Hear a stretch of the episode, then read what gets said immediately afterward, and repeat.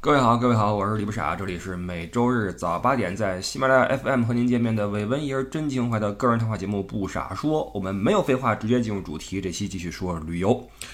在成都博物馆啊，在2楼的那个先秦部分的展馆里啊，有一个珍贵的展品是2具船棺啊，船形的棺材。这2个船棺呢，是来自2000年7月份在成都的市中心商业街出土的一个多棺合葬的大型古墓。这些棺椁呢，大小不一，但是摆放得井然有序啊，都被做成了船的样子。其中最大的一个长 18.8 米，直径 1.7 米啊，是一整段楠木挖出来的。那根据考古学者分析啊，说这些船棺呢是战国时期某一位蜀王以及其家属的墓葬。我们在中原文化里边啊，这个战国指的是战国七雄啊，那些诸侯国，但是那个时期的蜀似乎不怎么被这个所谓的主流文化所提及。我们那期聊那个三星堆啊，实际上是说到了古蜀的一些年代的更迭哈。朝代更迭，那最后说到巴蜀为秦所灭啊，开启了蜀地融入中原文明的新篇章。那蜀地这个本地就巴蜀本蜀啊，它最后一个王朝叫开明王朝。有朋友可能还记得哈，开明王的最后就开国的那个头啊，叫鳖灵。相传是从长江中游一带啊逆流而上到了四川，当时的四川是望帝杜宇治下的一个政权。那望帝的日子不好过，我们赶上了洪水啊，于是封这个鳖灵为相。鳖灵治水有方，得到了望帝的尊重，死前把帝位让给了鳖灵。那鳖灵人称从帝，开启了开明王朝。今天这个郫都区有个望从祠啊，就是纪念这个从帝鳖灵。那这个开明王朝就正是和中原的我们所说的战国时期啊同时代的一个政权。那因为这个政权的一些事儿呢，史实多一些，传说少一些，所以相比起之前的那些啊残丛百贯那些活在传说中的那些王朝呢，这个时代的东西更被这个史学界所认同啊，包括在展馆里边有更多的介绍。实际上蜀地出现船棺呢并不是这一次啊，不论是1987年的青阳小区，还是2007年在黄中村的金沙遗址墓葬，都有出现过这种船棺。尤其是金沙遗址的船棺，把蜀人的这种船棺使用史啊又往前推了500年，证明在早在西周中期，成都地区已经或者四川地区已经开始使用船棺。那蜀人为什么用这种造型的棺椁来盛放往生者的遗体呢？根据《蜀王本纪》的记载啊，在蜀人的观念里，亡魂会通过一个叫天蓬门的地方去向远方。这个天蓬门，根据这个考证吧，在今天的地理位置是汶川县的璇口。那块有2座山峰啊，高高的山峰耸然对峙，像一个大门，中间是岷江滚滚流淌。那过了这个天蓬门，就是我们提到过的最早一波古蜀人蚕丛部落的故乡，也就是岷江上游的川西北高原。我们说魂归故里嘛，那么你人不论在哪儿往生啊，你就算没有落叶归根，也要魂归故里，那么魂魄都要回去故乡。那么从四川平原到天蓬门，怎么继续往前去故乡呢？要坐船。所以船棺这个形式的这个物件的目的啊，就直接指向了蜀人心中的天国所在。那同时，这个船这个东西在墓葬里的出现，也说明了一点，就是蜀人跟河流、河水的关系是很紧密的。那么船也好，江也好，河也好，一定是蜀人在生产生活中的一个很重要的角色。那么船棺在成都市中心的出土呢，也说明了一个事实，就是从开明王朝开始，蜀人的行政中心就已经是今天的成都市。所以说在开明年间，古蜀人一定是完成了一次迁都啊，迁到了今天成都的这个位置。那为什么选这块地方作为一个新家来安放呢？还是跟水有关系。因为在成都平原这个地势上来说啊，成都市这个位置相较其他地区来说比较不易遭受洪水。那从历史来看，这地儿选对了啊，起码是这2000多年没有换过都城嘛，说明这个地方还是经得住考验。那定都成都的开明王朝，从那个时期来看啊，政局可谓相当的稳定，从鳖灵开始传了12世，到公元前316年才被秦国所灭。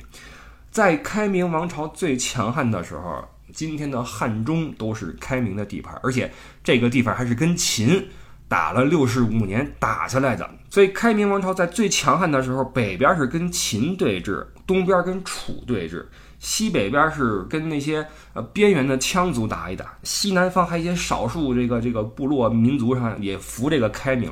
所以在那个时期，这开明是西南部的一个很强大的一个政权。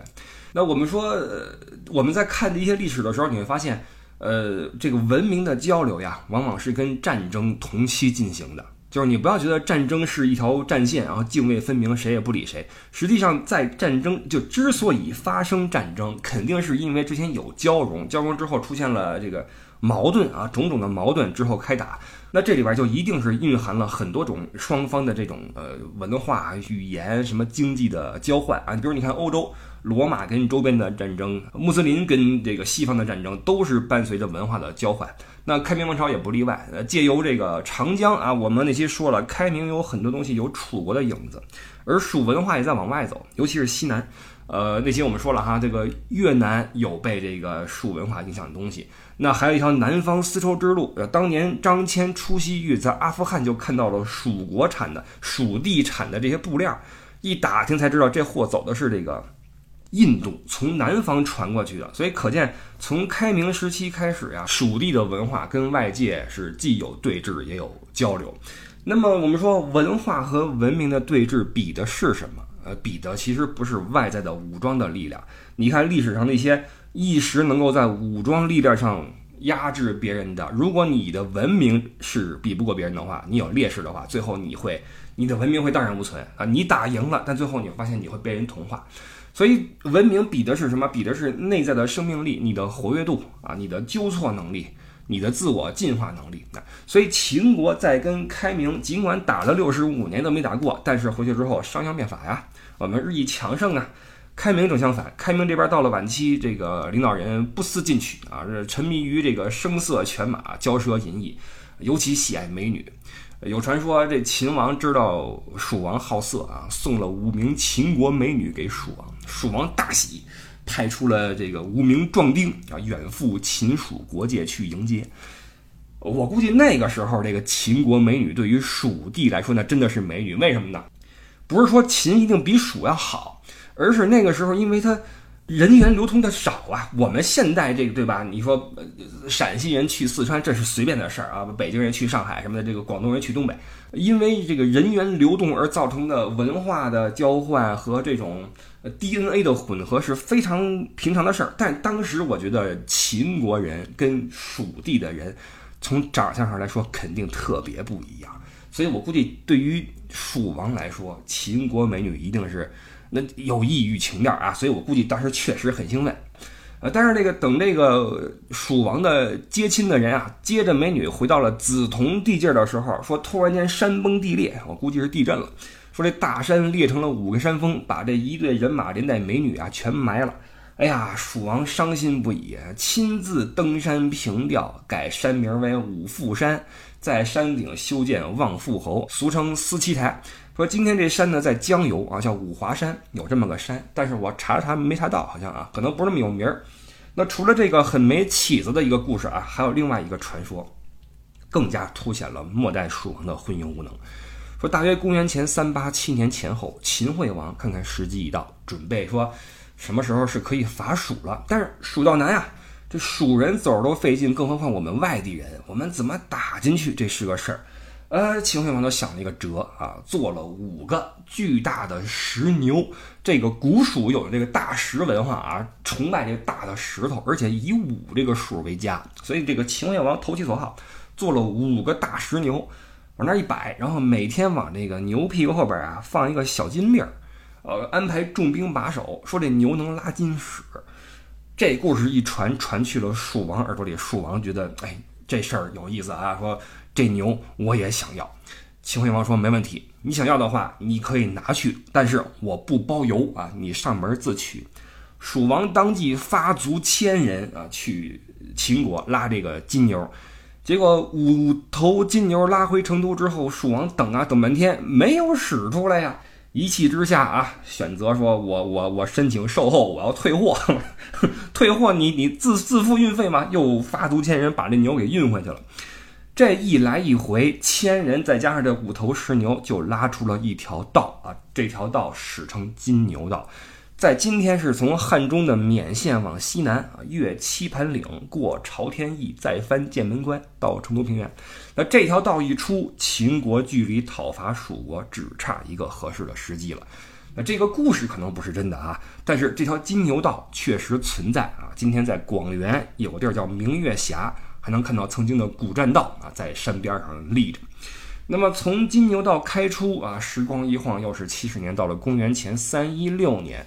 巴蜀两国内乱了啊！蜀国有个封国叫苴国，这苴国跟巴国关系暧昧，导致蜀王嗔怒，举兵讨苴。苴侯跑去巴国之后，向秦国求救啊！那秦这时候就觉得，哎，时机是不是来了？于是内部掀起了一波辩论，就辩这个是不是要伐蜀。那正方是秦国将军司马错，反方是丞相张仪。张仪的意思是，眼下我们要收拾的人太多啊，这蜀国不怎么起眼啊，暂时轮不到蜀国，应该先打韩，拿下了韩再伐蜀不迟。司马错说错啊，你此言差矣。说蜀国取其地足以广国，得其财足以富民，拔一国而天下不以为暴，历尽西海诸侯不以为贪。是我一举而名实两辅，而又有尽暴止乱之名。今公韩桀天子恶名也，而未必立，又有不义之名，攻天下之所不欲，危。说这周啊，天下之宗室；韩，周之与国。周自知失九鼎，韩自知王三川，则必将二国并力合谋。意思就是说，你先攻韩的话，所谓打草惊蛇，首先名不正言不顺，再其次你会让其他诸侯国同仇敌忾，一起来反秦。但是你先伐蜀的话，师出有名啊，蜀王荒淫无度，这是桀纣之乱，你去平反的话没毛病吧。更重要的是，蜀地天府之国，你拿了蜀，一可充实国库，二是蜀国有水道通楚，你有了蜀之劲旅，扶大船以东向楚，楚地可得呀。所以得蜀则得楚，楚王则天下并矣。秦惠王一听，六，这说太好了。于是说啊，众人听令，我们一起去攻蜀。于是公元前316年啊，古蜀亡了。交战细节就不说了啊，这个自此呢，蜀地就正式的和中原并在了一起。秦惠王在巴蜀设立了巴蜀和汉中三郡，那成都就是蜀郡的都城，下辖15个县。当然，这套体系是逐渐推行的啊，因为古蜀王国是神权政治啊，巴国是血缘政治。你要说论政体的话，都更贴近于那种分封制。但秦这一套郡县制跟巴蜀的这个政权体系是完全不同的，所以什么时候上自己的体系是个问题。因为秦灭蜀的时候，六国可都还健在呢，秦好不容易拿下一个大后方，稳定是一切的前提，所以秦还暂时不急着推自己那一套啊，讲的是一个循序渐进啊，是双套体系、双轨制啊，慢慢的才完成了自己的郡县制在蜀地的这个更迭。那么秦拿了蜀之后的一个大事儿，就是要修建成都城。这个是成都这个城市有关建城这方面啊有文字的最早记载。那实际上在秦国入主之前，成都已经是开明恩氏王朝的首都。而且不说成都，那蜀国那么多政权存在过啊，包括金沙，你看宫殿都存在，但就是没有城墙。按说以那个时候的文明，修个城墙是很简单的事情，因为再往前啊，三星堆文明就有城墙嘛。那为什么三星堆的这个宝墩文化之后，到秦之前，古蜀政权就没有城墙了呢？根据分析啊，说最大的可能性是因为没有那个必要。城墙的作用主要是防御嘛啊，这个外域这个入侵者。但是古蜀文明御敌靠的是天险，我们有高山有大河，以河为界啊，以山为本就够了。所以杜宇王朝啊，开明王朝都是用江河做屏障啊，大不了搭个木栅的土垒啊，作为一个堡垒就完了。但是往前三星堆文化的城墙怎么就有呢？答案是那时候的城墙不是为了御敌，而是为了防洪。说那时候的城墙，你看它的方向哈，都是跟河流的方向保持一致啊，所以它起的作用更多的是防这个河水淹过来。但是这种无墙没有城墙的思路在北方中原是完全行不通的。你像秦国一个西部的一个小国，完全是慢慢的和诸侯的对抗中逐渐强大自身啊，所以筑城以卫军，造国以守民啊。一个城没有城墙那像话吗？对吧？那叫城嘛，就好比你一个家，你没有墙，那叫什么二室一厅呢？对吧？所以公元前311年啊，这太守蜀守开始修成都城的城墙啊，一开始还修不好啊，因为四川这边的土质不行，跟那个别处不一样。你来就知道啊，你看那些工地也好，或者你往山里边开也好，成都这个地处一个冲积平原，土质松软，缺乏粘性，红秃秃的那个土啊，土质不好。而且成都这个地势呀，它这个风向跟流水那个方向啊，跟那个中原还不一样。所以如果你按照中原的那种坐北朝南的理论来修成都城，那很多地方就不适合。所以你看今天，你看成都的城墙或者整个城吧，它不是正南北的，而是整个中轴向东南偏移30度，这就是当时张仪筑城的时候最早的那个方案啊，因地制宜的一个方案。那么和成都一起建成的还有另外2个城市，一个是郫啊，一个是临邛，也就是今天的郫都和邛崃，3个城啊形成一个品字形，相互呼应，奠定了今后2000多年来成都地区的城市格局。我们之前说过很多次，就是四川这个地方，不论是文化属性也好，还是人的这个秉性也好，都很包容，它是一个海纳百川的地方。蜀地的原住民，我们说就可能来自于不同的地方，而秦入主之后，就开始了成都史上第一次大规模的人为的移民行动。这个移民移的是民，但实际上根儿啊移的是文化。蜀地跟中原之间那差太远了，那语言不一样，文字不一样，服装发型不一样，崇拜的诸神不一样。你再怎么车同轨树同文，你人员不流通的话，这套东西你没法贯彻下去。所以作为新入主的统治者，秦为了保障自己的这个长治久安啊，一个重要的决策就是改变蜀地的人口结构，换句话说就是移民。所以当时秦惠王一声令下，6国王公贵族地主富贾，与秦人为敌不守法纪者，举家迁徙之属；秦国国内作奸犯科者，流放之属。这个法令一出，在之后将近100年的时间里面，不计其数的中原人士就迁移到了四川。根据《华阳国志》的记载，前往蜀地的移民有上万家，一家有好几口人啊，这一下就好几万人。嬴政当政的时候，更是光嫪毐就有4000门客被流放到蜀地。所以一时间曾经不与秦塞通人烟的蜀道出现了络绎不绝的远行者。那这些人的家乡都是来自中原各地，而去向都是一个，都是蜀。那这些人里边有平民百姓，有王公贵胄，上至吕不韦，下到阶下囚什么都有。然后光这个移民也不保险秦国又派大量的军队去这个，要么是务边，要么是入蜀，帮助维持治安。有个数据是，据统计，秦始皇前后后往岭南派了50万的务边部队，那有的服完役就回来了，那有的最后就脱下戎装跟当地土著结合。所以渐渐的，你派出去的是士兵，虽然你秦跟蜀之间是征服和被征服的关系，但是到最后剩下的都是融合剩下的都是和平的生活。所以文化的交流以及蜀地的这种安宁慢慢的就通过这个举措就得以实施。那么在1992年的3月份在成都的龙泉驿出土了上百个墓葬，这些墓葬全部面向东方。我们知道这古人下葬，包括现在也是，这人下葬的这个墓葬的朝向很说明问题。古蜀人的墓葬都是朝西北，朝向故土岷山，而龙泉驿这些秦兵的墓葬都是朝向东方。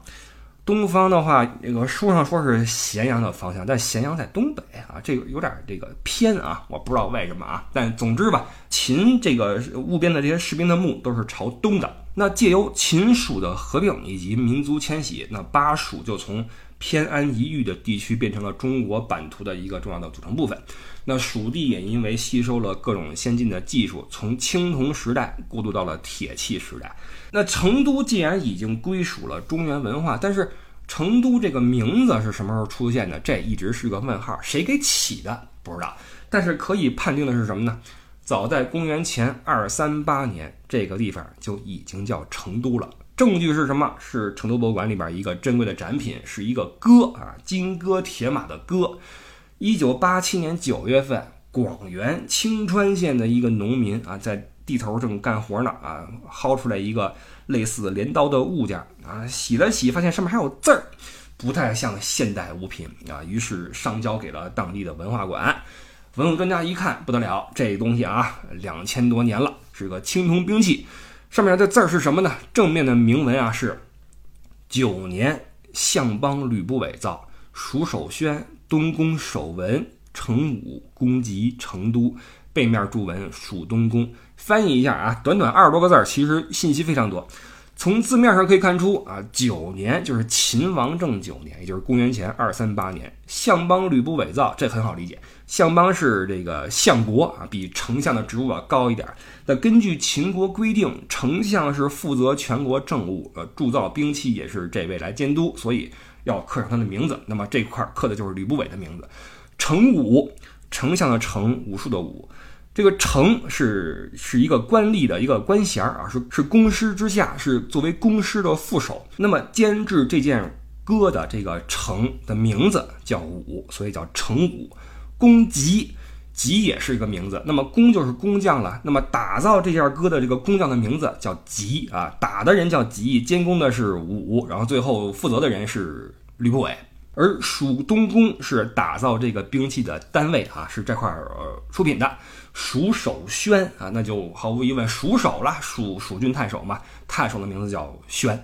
所以短短的几个字儿啊，完全的很详细的记载了这个戈的来历以及当时的经手人。所以毫无疑问，在那个时候啊，公元前238年，这个戈上面已经写了成都这个城市的名字，所以那个时候就已经叫成都了。那么我们之前说了哈，有战争就有什么呢？有文化的交流，有文明的交换。所以巴蜀之地虽然说为秦所灭，开明王朝从此就没了，但是从文化上讲，从律法上、制度上来讲，因为有了外来的影响，有了新鲜血液的注入，那么巴蜀文化非但没有就此消失啊，反而是因为跟中原文明有了交融，有了新生，那反而是继续散发出自己的全新的光彩啊，焕发出了新的生机。那么对于秦来说，并了巴蜀就充实了大后方，为之后的灭六国也夯下了一个非常坚实的基础啊，所以对两个地方来说都是利多弊少的一件事儿。那尽管呢，如果我们只看这个古蜀文明的话啊，你到了这一块你会觉得呀，这个蜀国这个不神秘了，对吧？你并入中原之前那些传说什么那些推测猜想谜团，我们说了啊，什么外星人什么的，这一下就没了，这个归入中原了。但是呢，这个神秘感尽管没有了，但是从这时候开始，蜀地的文明清晰了呀，因为有了中原的文明的介入，有了文字记载。那么作为一个中国人，我们从这时候起对蜀的感觉就更有了自家后院的那种感觉，有没有？因为大一统了嘛，所以这个秦始皇确实是这个是。功绩确实是厉害，让我们的这个分封的各地的这些小国组成了一个大的家庭，对吧？为后来的汉打下一个基础。因为秦灭六国，然后二世而亡嘛，中华就到了汉这个辉煌的年代。在这之前，跟秦的这个努力啊，包括跟六国的这种文明和文化的这种蓬勃生机啊，都是分不开的。那么成都到了汉之后，又有了什么样的新的发展，什么新的变化，我们就。留到下期再说了，这期节目时间比较短，听到这儿的都是老朋友，在这块跟各位老朋友们分享一个我个人的一个新的信息啊，一个好消息跟大家分享一下，就是在上周一，就是4月19号的下午5点01分，我的女儿面试了啊，我升级成为了爸爸，也开启了人生的一个全新的阶段啊，然后多了一个人生的这个角色，就是一名父亲。那周一出生嘛，然后这周就带着姑娘各种的，是吧？擦屎把尿哄孩子，因为第一回当爸，这个手忙脚乱，对吧？也不知道怎么回事。然后包括带着孩子去做检查，什么查黄疸，然后喂这个什么吃那个益生菌啊，各种的。然后区域的卫生院来家里边家访，各种事儿啊，就很忙碌。所以这期节目比较短啊。然后这个可能很多，我估计肯定很多朋友会比较惊讶，都不知道你结婚了是吧？这事儿其实我在个别群里说过啊，只不过大部分的话没有提的话，我也就没有主动去说。因为冯绍峰跟赵丽颖离婚发个公告，这个大家可以理解。我咱们说个节目对吧？聊聊天儿，这我自己的这点事儿就没必要拿出来说，所以说到那块儿了就提一提，没说到的话就不提了。但是那个有了孩子这个事儿，这毕竟是个高兴的事儿嘛，所以跟大家分享一下。我其实来四川住也是因为这个媳妇儿是四川人，是根正苗红的一个小镇姑娘。你如果想在地图上看到这个地方的话，你需要打开一个地图的 app， 然后用你的这个拇指啊跟食指紧紧的并拢在一起，然后向两边扩个可能3-4回4-5回。能看到这个地名啊，一个小镇。然后去年在我回欧洲之前啊，完的婚，当时就已经有了种子啊，这个就静待这个孩子在这个腹中去发育。这事儿我就没提，因为没什么好提的，对吧？而且我一直有一个想法，就是好饭不怕晚，你别着急跟人说这些事儿啊，万一呢是吧？万一呢？我包括什么秀恩爱也是，我这个人就不爱秀恩爱，就不愿意跟人提自己那点喜事儿，因为你万一呢是吧？比较保守，比较低调啊。然后这次回来就跟家里边啊陪着老婆，老婆就肚子慢慢变大了嘛，然后出去玩了几趟，孩子生出来了，也就是上个礼拜天晚上睡觉，也就是过了1-2小时啊，有反应了，开着车嗷去医院。就没出来，然后在医院里边待了2个晚上，回家了。现在来看一切正常啊，一个小姑娘面试了。那因为这事儿也是忽然就改变了身份啊，也目前来说也谈不上什么深刻的感想，只是觉得这个娃娃挺好玩的。有句特别糙的一个理啊，特别糙，就是说别人家媳妇跟自家的孩子是最可爱的两个事物。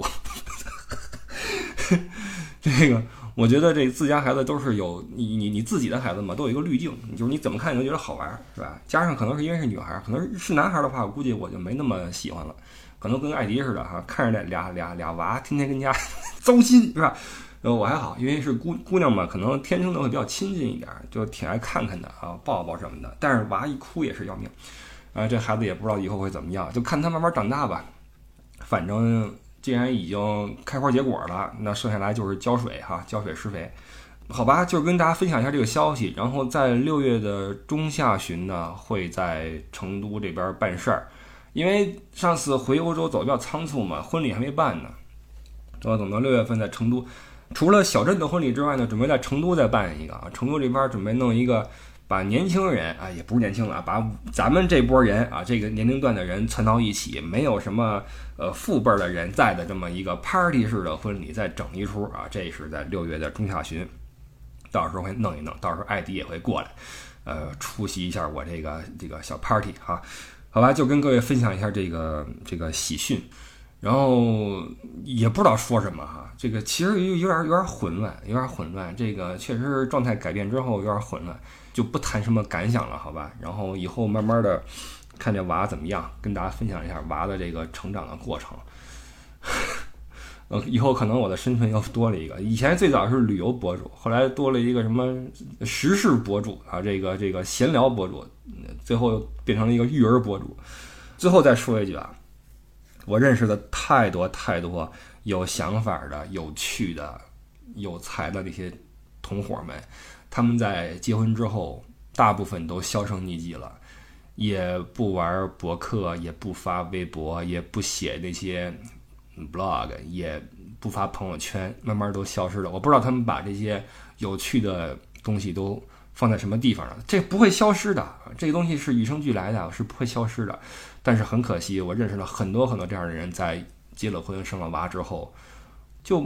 不见了啊！他们的那个闪光点尽管还在身上，但是他们很少去有机会去散发了，我觉得特别可惜。那希望这个我能够在有了娃和结了婚之后继续聊这个节目啊，继续分享生活中的那点高兴的事情。还是像上期说的一样，我们不废话不矫情，好吧？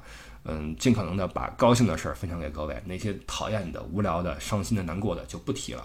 然后还是那句话，希望各位在今后的一周里面，上班有鱼摸，回家有酒喝。五一节快到了哈，大家出门的话，留神堵车。然后希望大家有一个明媚的好心情。我是李不傻，这里是不二说，我们下周日早八点再见，拜拜。